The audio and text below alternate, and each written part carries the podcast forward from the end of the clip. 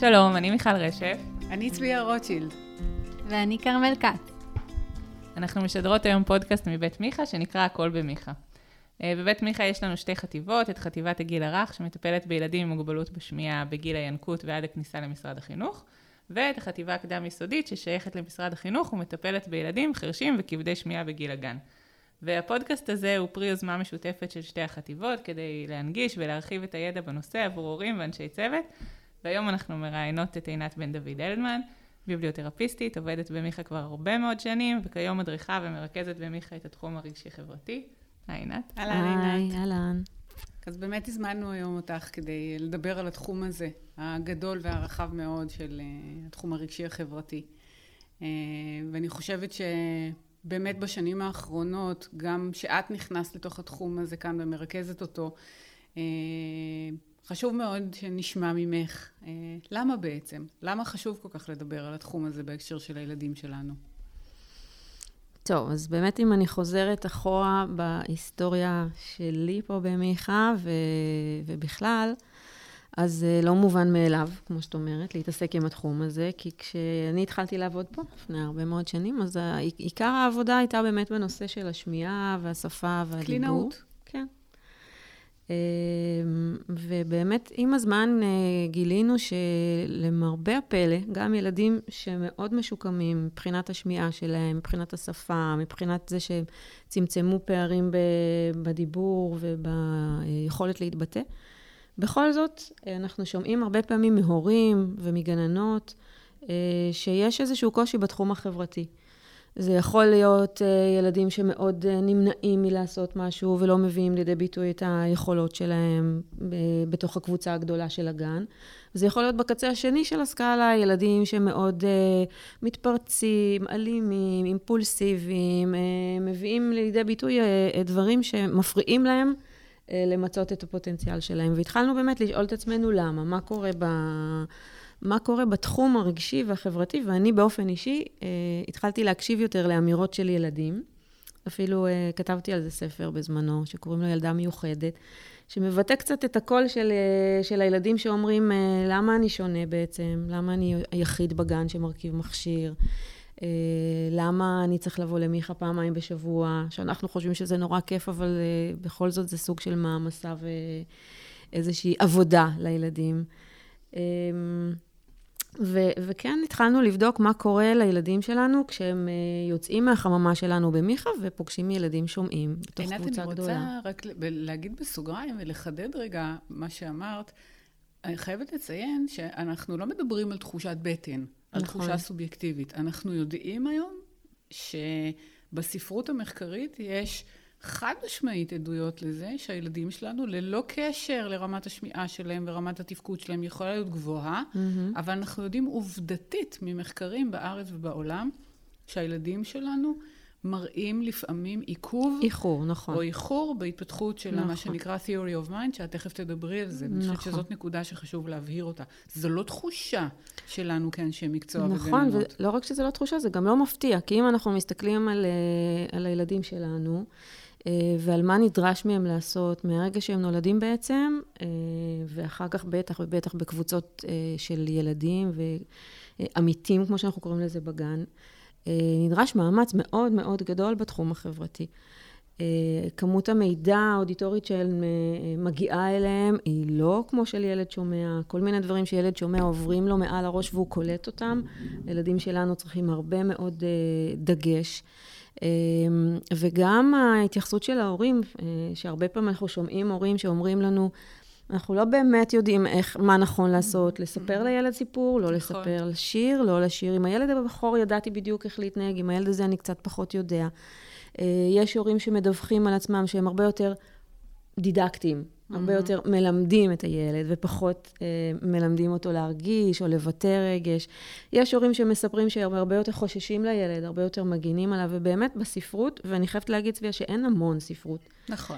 אין נכון. המון המון ספרות, זה באמת תחום שבשנים האחרונות מתחילים אה, אה, להתעסק איתו, אבל אנחנו כן יודעים שיש איחור. איחור התפתחותי, שהוא כמו תופעת לוואי של הלקות השמיעה. Mm-hmm. בוא נגיד שילד שנולד עם לקות בשמיעה לא חייב להיוולד עם קושי חברתי, mm-hmm. אבל זה, איזשהו, זה איזושהי תופעת לוואי שמופיעה. אה, וזה באמת באמת לא מפתיע, כי כל מה שנדרש מילד בתחום החברתי, כולל בתוכו המון שמיעה, שפה, דיבור, נכון, קשב, נכון. יכולת להבחין בניואנסים נורא נורא בדיוק, נורא קטנים. בדיוק, זה העניין.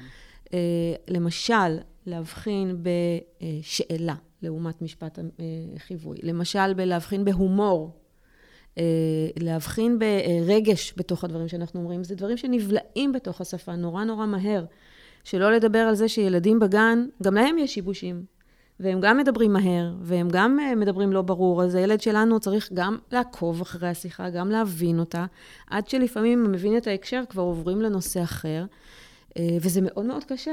זה שם את הילד שלנו במקום שכל הזמן הוא צריך להיות כמו אלרט, אני קוראת לזה, mm, דרוך. דרוך, בדיוק. כל הזמן להשקיע אנרגיה במה פספסתי, מה אמרו פה, מה לא שמעתי. אה, אני חושבת שאם מישהו מקשיב לארוחת עשר בגן של ילדים, אז הוא מקבל תמונה הכי ברורה של מה זה הדבר הזה, כי שומעים שם קצב אדיר של נושאים, שמתחלפים נורא נורא נורא מהר. אה, על, על סרט שראיתי אתמול בטלוויזיה, על מה שאבא הביא לי אתמול מתנה, על מה שאני הולך לעשות היום אחרי הצהריים. הקצב והתכנים הם מאוד מאוד מאוד נרחבים, ומאוד קשה לעקוב אחרי זה. מה עוד שאם יש ברקע מוזיקה, שגננות נכון. הרבה פעמים שמות. והנה אנחנו מביאים את הילד שלנו למקום שמאוד קשה לו, גם אם המכשיר שלו נותן, נותן לו נכון. יופי של שמיעה ויופי של שיקום, וגם עם השתל הכי משוכלל, הסיטואציה הזאת היא כמעט בלתי אפשרית. וזאת אני... עוד סיטואציה נייחת. נכון. תארו לעצמכם כשהם תוך כדי תנועה וריצה בחצר, למשל, בדיוק. בחצר, למשל, בשיעור מוזיקה. נכון. אה, זה באמת מצבים שהילדים שלנו מתמודדים איתם, ואני מעריצה אותם. אני לפעמים מגיעה ושומעת אותם ואומרת, וואו, איך יכול להיות שהם משתלבים ככה? זה כל כך, כל כך דורש מאמץ. אה, ויחד עם המאמץ, יש לנו את האפשרות כאנשי מקצוע לעזור להם אה, ולתווך להם ולגשר להם קצת על הפערים. כי אם אנחנו יודעים מראש שיש קושי, אז למה שלא נתכונן אליו? Mm-hmm. אם מראש אנחנו יודעים שזה תחום שעלול להיות קשה יותר ועלול לדרוש מהם הרבה יותר מאמץ, אז למה שלא נתכונן כמו שאנחנו יודעים להכין אותם בהיגוי, בשפה, בתחביר, בהרבה מאוד מהתחומים האחרים, שנורא ברור לנו ששם צריך לעבוד, חשבון, קריאה, אוריינות, כל הדברים האלה נורא נורא מדידים. נורא ברור לנו ששם אנחנו צריכים לתת איזשהו uh, תיווך ומענה. אז אותו דבר בדיוק התחום החברתי. אנחנו יודעים שיש שם קושי, אנחנו יודעים שיש שם עיכוב, אז אנחנו צריכים להתכונן אליו עם המון מודעות, עם המון חשיבה לקראת, uh, עם המון התייחסות של לבודד את התחום הזה ולתת בו את העזרה שהילד uh, זקוק לה. כדי להקל עליו בהמשך, לצמצם את הפערים. עינת, אם להדגיש יותר את המקום שלנו בעניין, אז תקני אותי אם אני טועה. מה שאת בעצם אומרת, זה שהקושי אצל הילדים שלנו אה, בא לידי ביטוי בעובדה שיש להם את ההתפתחות הזאת. הם עוברים את אבני ההתפתחות שאנחנו מצפים בהתפתחות תקינה של ילדים בהקשר החברתי והרגשי, אבל הם עושים את זה באיחור. חלק באיחור גדול יותר, חלק באיחור קטן יותר. אז בעצם מה? התפקיד שלנו כמטפלים הוא לוודא שהילד עובר משלב לשלב. קודם כל, התפקיד שלנו אה, זה לדעת את הדברים וליידע את ההורים ואת אנשי mm-hmm. הצוות. Mm-hmm. אז אם אנחנו יודעים את זה ואנחנו מודעים לזה, אז אנחנו מתייחסים לזה באותה חשיבות של שיעור בשפה, גם אה, לתחום הרגשי והחברתי, והרבה פעמים קשה להסביר את זה להורים ולפעמים אפילו לאנשי צוות, עד כמה זה חשוב לשים על זה את הפוקוס. אה, אני תכף אדבר על איך אנחנו פתרנו פה, ניסינו לפתור את הבעיה קצת, אבל זה, אני חושבת שמודעות זה הדבר הראשון. אם הורה יודע למה קשה לילד שלו מבחינה חברתית, למה צריך להיערך לזה, למה צריך להתכונן לזה, למה צריך לתת לזה בכלל לגיטימציה, ולא להתפלא שזה קורה, אלא ההפך. אנחנו יודעים שיש שם קושי ואנחנו באים מראש אה, לתת את הכלים להתמודד. אז כבר אנחנו עושים הרבה מהדרך. אני חייבת להגיד שבתחילת הדרך היו הרבה הורים שאמרו לנו, אנחנו לא רוצים שתיגעו בך בנושא הזה. כן. אנחנו הבאנו לפה את הילד כדי שתתנו לו כלים לדבר ולשמוע. ולקח זמן באמת, עד שאנחנו היינו מספיק אה, מנוסים בתחום כדי לה, להגיד להורים, זה אחד התחומים שיכולים לתת לילד רווחה אה, כדי למצות את הפוטנציאל שלו. ילד שלא פנוי מבחינה רגשית, אנחנו יודעים את זה, ואת זה באמת יודעים היום בספרות, בהרבה תחומים אחרים גם. ילד שלא פנוי מבחינה רגשית, אה, ועסוק נורא במה הוא, הוא הפסיד, מה הוא לא שמע, מה הילדים פה דיברו והוא לא הבין. לא יהיה מסוגל למצות את הפוטנציאל שלו, גם אם הוא יהיה ברמה מאוד מאוד גבוהה. ולזה אנחנו יכולים להיערך קודם כל במודעות, בהדרכה של ההורים, בהדרכה של הצוות, אה, ובפתרונות שאנחנו כאן בנינו לעצמנו כדי לתת לילדים שלנו איזשהו פור קדימה. זאת אומרת, אנחנו לא מחכים שתהיה לילד בעיה. אנחנו לא מחכים שתתעורר בעיה חברתית, אנחנו באמת רוצים לתת לו איזשהו פור קדימה עם כלים, עם אסטרטגיות שאנחנו כבר יודעים שיכולות לעזור לו. אני חושבת שגם חשוב להכניס לפרופורציות וגם להבהיר שכשאנחנו מדברות על קושי חברתי או בעיה חברתית, אנחנו לא מדברות על ילד שאנחנו מנבאים איזשהו ילד שהוא לא, לא מתפקד חברתית, אנחנו לא מדברות על זה. אנחנו מדברות על הסיטואציות שבה הגננת ואומרת, או אפילו אנשי מקצוע נוספים, אבל מה אתם רוצים? רמת השפה שלו תקינה לחלוטין, הוא מנצל מצוין את השתל שלו, את המכשיר שלו, אז מה הקטע? בואי ניתן פה איזו דוגמה קטנה למה כן. אנחנו מתכוונות. דרך אגב, אני שומעת את זה הרבה גם מהורים, לא רק מגננות, אבל זה נכון, הרבה פעמים נכנסות קלינאיות שלנו לגן, והגננת אומרת, אני לא מבינה מה הוא צריך קלינאית. אה, הוא מדבר נפלא, הוא שומע נהדר, אני לא מבינה למה הוא צריך קלינית, אבל אה, מבחינה חברתית מאוד קשה לו. וזה כן יכול לבוא לידי ביטוי, כמו שאמרתי קודם, בהתנהגות אלימה לפעמים. מה, ילד לקוי שמיעה חייב להרביץ? לא. לא. ממש לא. זה לא בילט uh, אין עם הלקות. אבל התסכול לפעמים הוא כל כך גדול, שילד שיש לו קצת סף תסכול נמוך יותר, זה כבר בא לידי ביטוי בהתפרצות. והילדים שלנו לא מחוסנים מדברים אחרים, יש גם בעיות של הפרעות קשב, יש גם בעיות של ויסות רגשי, כמו, כמו אצל אה, כלל האוכלוסייה. אבל אם מתווסף לזה עוד קושי בשמיעה, או אם נניח מתווסף לזה גם נוזלים באוזניים שקורים בחורף, גם נזלת, גם קצת נזלת, גם אירוע ש, שקורה בגן ו, ויוצר איזושהי המולה, והילד שלנו מוצא את עצמו הרבה פעמים הולך לאיבוד. להסביר את זה לאנשי צוות ולהורים, זה מאוד מאוד חשוב. אז קודם כל, נקודת המוצא זה להסביר, שתהיה מודעות. אני חושבת שאפשר לתת עוד דוגמה קטנה, אולי שנראית טריוויאלית, אבל משהו אפילו כמו להבין שאתה נדרש לקחת תור בשיחה. אתה לא יכול כל הזמן רק נכון. לדבר, או כל הזמן רק להקשיב. שזה משהו שהוא כאילו טריוויאלי, אבל לפעמים יש ילדים שמגיעים לגיל מסוים שהיינו מצפים לראות את זה, אבל הוא רק מדבר בשיחה, הוא לא נותן מקום לחבר שלו, שזה גם נכון, וזה אנחנו רואים הרבה פעמים, כי uh, אנחנו גילינו שלילדים שלנו לפעמים הרבה יותר קל לדבר מאשר להקשיב. נכון. כי כשהם נכון. מדברים, אז הם מאוד מבינים מה קורה נכון, בשיחה. כשהם חשוב. שולטים במשחק, הם גם יודעים מה הולך לקרות. כשהם מפנים קצת מקום לאחר, אז הם עלולים לאבד את ההבנה ואת השליטה על מה שקורה, ואנחנו באמת רואים הרבה ילדים שמשתלטים על השיחה או מתקשים לפנות מקום. כמו שאנחנו גם רואים הרבה ילדים שנעלמים באלף או בעין. אה, נכון, אז אלה בדיוק המקומות שאנחנו עובדים עליהם וצריכים לתת עליהם את הדעת, איך אני נותן מקום לאחר, איך אני אה, מייצג את, ה, אה, את התחושה של לא הבנתי, לא שמעתי, אני צריך לשאול מה הרבה פעמים, אה, אני, מותר לי להגיד תסגרו את הדלת כי הרעש בחוץ מפריע לי, אה, מותר לי אה, לשים לב שה... כיסאות שזזים מפריעים, אה, הילד שצועק בגן. כל הדברים האלה, אנחנו קוראים להם סינגור עצמי, שזה מושג שמאוד מאוד נכנס היום בתחום של אה, ילדים ואנשים עם צרכים מיוחדים. דרך אגב, אה, זה, זה משהו שמאוד מקובל בבוגרים, פחות בילדים. נכון. ואני מאוד גאה להגיד שאנחנו במרכז שלנו שמים על זה פוקוס מאוד מאוד אה, נרחב, על כל הנושא של דווקא הילדים. אלה השנים של הבסיס של זה. נכון. דווקא הילדים הצעירים. שלומדים אצלנו אה, לבטא את הקושי, לייצג את עצמם, לסנגר ולהגיד אה, מה מפריע לי, מה קשה לי, איפה אני צריך עזרה, מה יש לי בכלל בתוך האוזן, מה זה הדבר הזה. אה, אז זה באמת תחום נורא נורא נרחב, ש, שאנחנו אה, קוראים לו אה, סינגור עצמי, ותכף אני קצת ארחיב עליו. כרמל, רצית לשאול משהו? כן, אני קצת חוזרת אחורה, כן. כדי uh, לוודא, uh, אם אני מבינה אותך נכון, יכול להיות שילדים, שילד ישחק עם אה, חבר אחד אה, ולא נראה את הקושי החברתי הזה, כי בעצם הוא בעיקר בא לידי ביטוי אה, כשה, שזה בסביבה עם הרבה ילדים, שהתנאים השמיעתיים לא נוחים. אה, זאת אומרת שאם נזמין חבר הביתה, יכול להיות שבתור הורים אנחנו לא בהכרח נראה את הקושי שאת מדברת עליו. נכון, נכון? זו שאלה מצוינת, כי הרבה פעמים אם אנחנו לא נתמקד במשחק של הילד ולא נסתכל עליו בזכוכית מגדלת קצת יותר מקרוב, אנחנו גם לא נדע שיש שם קושי. הרבה פעמים אנחנו עומדים מהצד ואנחנו רואים את הילד שלנו משחק בארגז החול עם ילדים אחרים, והכל סבבה וטוב. אבל אם אנחנו נתקרב, אנחנו נוכל לדעת האם הוא באמת ער למה שקורה שם מסביבו, האם הוא מבין מה התפקיד שלו במשחק. אני זוכרת אה, אה, פעם שנכנסתי לאיזה גן וראיתי ילדה שמשחקת יחד עם כולם, ב, זה היה לפני פורים, והם שיחקו בהצגה של מגילת אסתר. ווואו, עמדתי והתמוגגתי מנחת מזה שהילדה שלנו אה, שותפה במשחק. וכשנגמר המשחק, שאלתי אותה, אה, מה היה התפקיד שלך? והיא לא ידעה לענות לי. ובאותו רגע הבנתי שאני צריכה לעבוד איתה, והקלינאית שעובדת איתה צריכה לעבוד איתה גם על מה להגיד, מה לשאול, מה זה המשחק הזה, מה זה התפקיד הזה.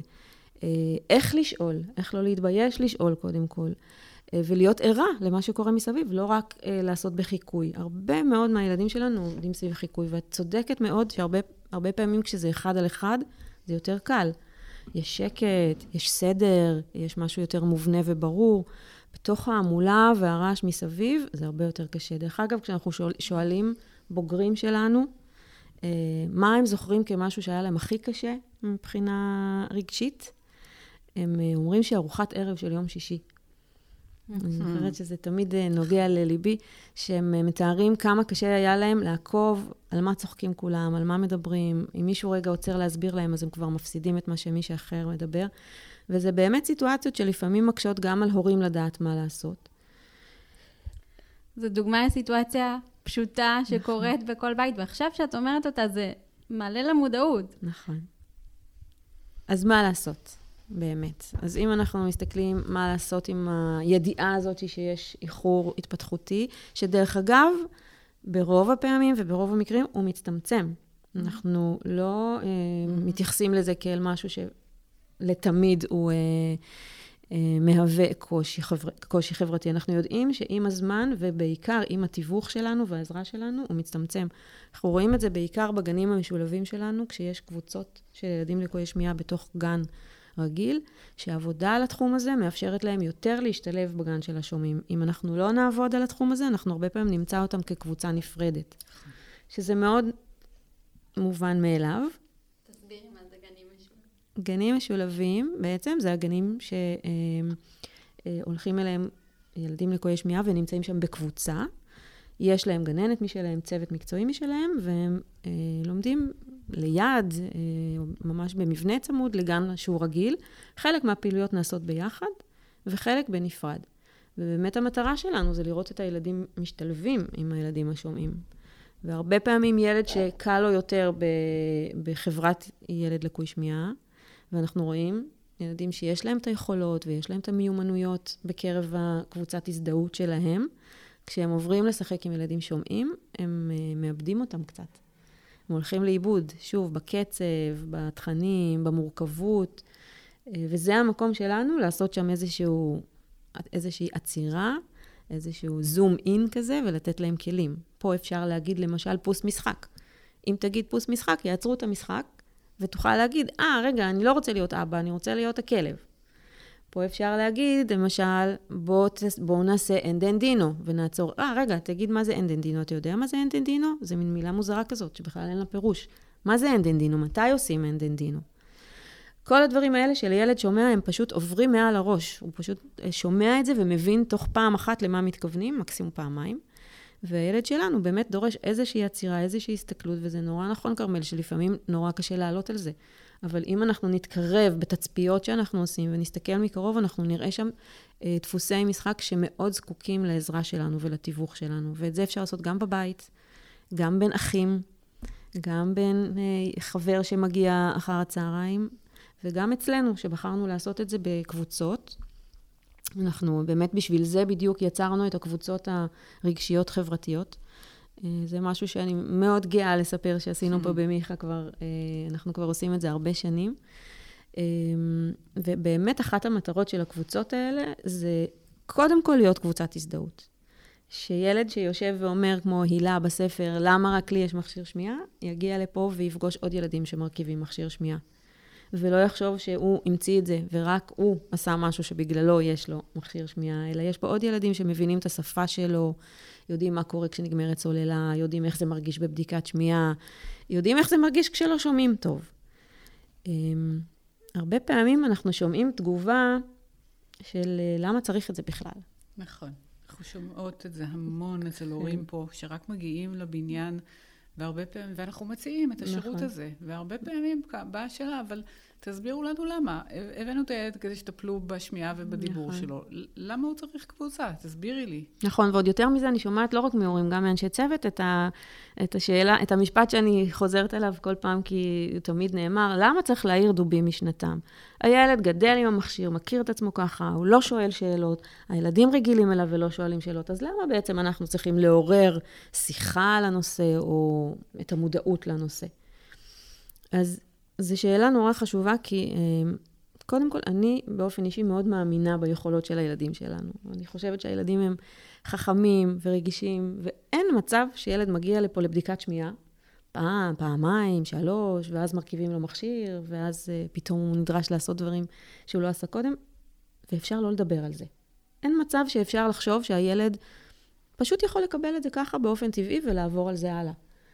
מה עוד שאנחנו פוגשים פה את הילדים בגילאים של משלוש עד כיתה א' עד שש, פחות או יותר, שזה בדיוק הגיל שמתחיל להתפתח הדימוי העצמי, ההסתכלות על האחר, ההשוואה ביני לבין האחר. אז קשה לי להאמין שגם ילד שלא שואל את זה בקול רם, ולא אומר, אה, למה לי יש ולא אין, זה לא מתרוצץ לו בראש. יותר מזה אני אגיד, אחים של ילדים, ואנחנו פוגשים פה אחים של ילדים, ואנחנו עושים פה קבוצות לאחים של ילדים, ואנחנו מכירים אחים שאף פעם לא זכו שמישהו יסביר להם למה באמת האח שלך מרכיב מכשיר שמיעה, ומה זה הדבר הזה? ובאמת הנטייה לקבל את זה כמשהו נורא טבעי וזורם, היא נחמדה עד שלב מסוים. בשלב מסוים אנחנו כן צריכים לעצור שם ולתת לילד הסבר, ולתת לאח שלו הסבר, ולתת לחברים שלו הסבר, כי אחרת זה מתיישב שם כמשהו שהוא כמו סוד. עינת, ואיך היית ממליצה או מציעה להורים לעשות את זה? כי בכל זאת זה לא פשוט לקחת את הילד שלך ולקיים איתו שיחה כזאת.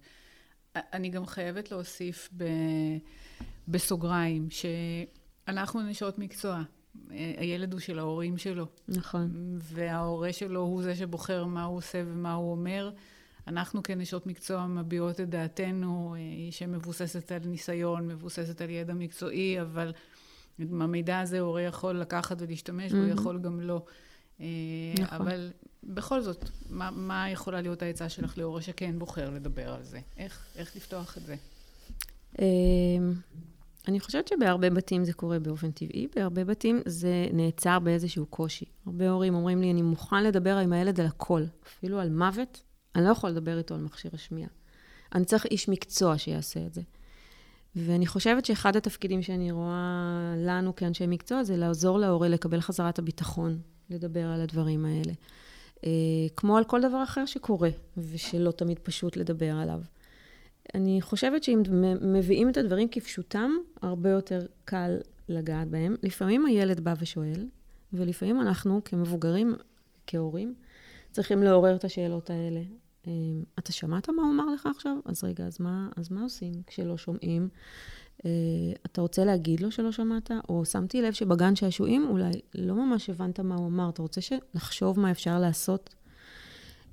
יש לנו ילדים שהמורכבות אפילו עוד יותר גדולה, כי הם לא תמיד מרכיבים מכשירים. נכון. כל הילדים החד-צידיים למשל, נכון, לא מרכיבים, נכון. ושם באמת השאלה היא הרבה יותר קריטית. למה אני צריך לעורר אצל הילד את התחושה שהוא שונה, אם לא רואים עליו כלום? אז, אז התשובה שלי, כמו שאמרתי קודם, זה כי הילד יודע. כי הילד בתוך תוכו יודע, הוא אולי לא יודע איך לשאול את זה, אולי לא יודע איך להגיד את זה, ובשביל זה אנחנו פה כדי לעזור. אפשר לעשות את זה עם סיפורים, אנחנו הרבה מאוד משתמשים בספרים. אז יש את הספר שלי שהוא מאוד מאוד ספציפי ו- ונוגע בלקות עצמה, אבל יש גם המון ספרים אחרים שאפשר לדבר על תחושה של שוני, על הקבלה של עצמי, על היכולת להבין שכל אחד מאיתנו הוא משהו אחר, שאחד מרכיב משקפיים והשני מרכיב מכשיר שמיעה.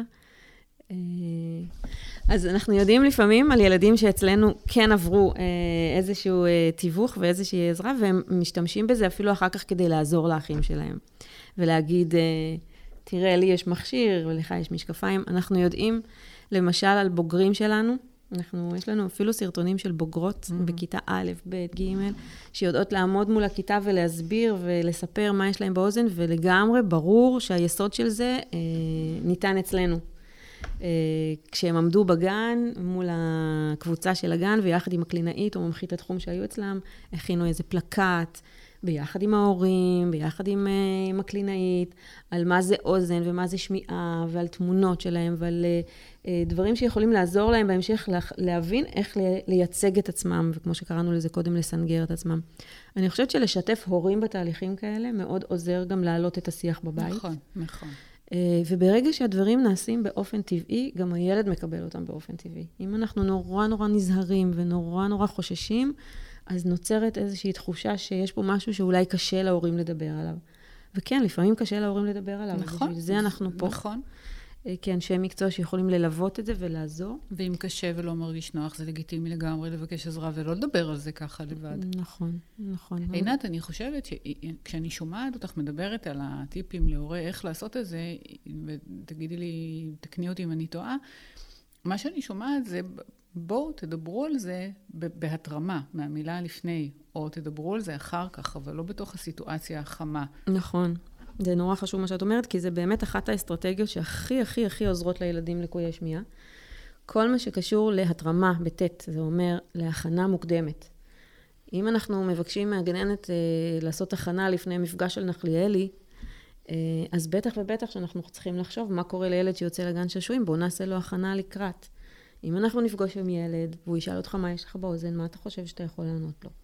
או אם בא אליך חבר ורוצה משחק ואתה רוצה משחק אחר, מה אתה מציע שנעשה? כל הדברים האלה שהם גם רגשיים וגם חברתיים, ואנחנו יודעים ששם יש איזשהו בור שאנחנו צריכים לעזור ולתווך, אה, שם אנחנו יכולים לעשות את ההתרמה המוקדמת, בדיוק כמו שהיינו מלמדים אותו לפני מפגש את השיר קודם, כדי שידע לשיר אותו. ככה גם בתחום הזה, הרגשי והחברתי, להתכונן לסיטואציות, זה הדבר שהכי הכי הכי מפחית חרדה. וכשילד פחות חרד, הוא יותר יודע אה, לשלוף מהכיס את האסטרטגיות שכבר לימדו אותו. אז אנחנו פה בקבוצה מנסים לתת הרבה מאוד אסטרטגיות, איך עושים אנדנדינו, ומתי עושים אבן יער ומספריים, ואיך בוחרים מי ראשון, ומה אני אומר כשלא שמעתי, ומה אני אומר כשלא הבינו אותי. את כל האסטרטגיות האלה צריך אחר כך לממש בשדה האמיתי, לא במעבדה שלנו. ושם באמת ההורה יכול להיות עם היד על הדופק, והגננת יכולה לראות את הדברים, וגם לדווח לנו איפה יש קושי, איפה הילד צריך יותר חיזוק, איפה הילד צריך יותר העצמה, ולהגיד לו כל הכבוד על זה שהפעם לא בכית כשהפסדת. Mm-hmm. וראיתי mm-hmm. שאמרת שאתה לא שומע, איזה יופי, כל הכבוד. כל המקומות האלה, הורה בהחלט יכול לעשות גם בארוחת ערב. לפנות לילד מקום בארוחת ערב ולהחליט שמי שמדבר, מחכה קודם שהילד יראה אותו. זה בדיוק כמו להגיד לגננת, כשמישהו מספר חוויה משבת, תני לו לעמוד. כדי שהילד שלנו לא יצטרך להזיז את הראש מאחד לאחד ואז לפספס מה נאמר. יש הרבה מאוד טיפים והרבה מאוד אסטרטגיות שאנחנו יכולים לתת גם לצוות וגם להורים, וכל זה בתנאי שבאמת ההורים מוכנים, רוצים, שלא נכון. קשה להם לגעת בנושא נכון. הזה. אני חושבת שיש פה, יש בזה גם משהו שהוא בבחינת לתת לילד את החכה ולא את הדגים. כי הילד לא כל הזמן נמצא לידך כהורה. אתה לא נמצא שם כל הזמן בכל מקום. גם כשאתה הולך איתו לגן השעשועים, אתה לא נמצא פיזית ממש לידו עם הסיטואציה שהילד שאל אותו מה יש לו באוזן. אז המקום הזה של לאפשר לו את הכלים מגיל צעיר, לדעת איך אני מתמודד כשאומרים לי את זה, מה נכון. אני עונה, איך אני נכון. מתמודד גם בעצמי עם התחושה הזאת, איך אני מסנגר על עצמי, כי אימא ואבא לא תמיד יהיו שם כדי mm-hmm. לעשות את זה בשבילי. ואני חושבת שעצם העניין זה היכולת לדבר על זה. Mm-hmm. אם הילד יודע שהוא יכול לבוא ולהגיד, הייתי בגן שעשועים, לא היה לי כיף, מישהו mm-hmm. שאל אותי מה יש לי מכשיר, mm-hmm. לשם אנחנו שואפים בעצם. לזה, לא תמיד זה יהיה קל, אבל זה קורה גם בהמון תחומים אחרים עם הילדים שלנו, נכון. כהורים. אז uh, היכולת לדבר על הדברים היא באמת היכולת הכי חשובה.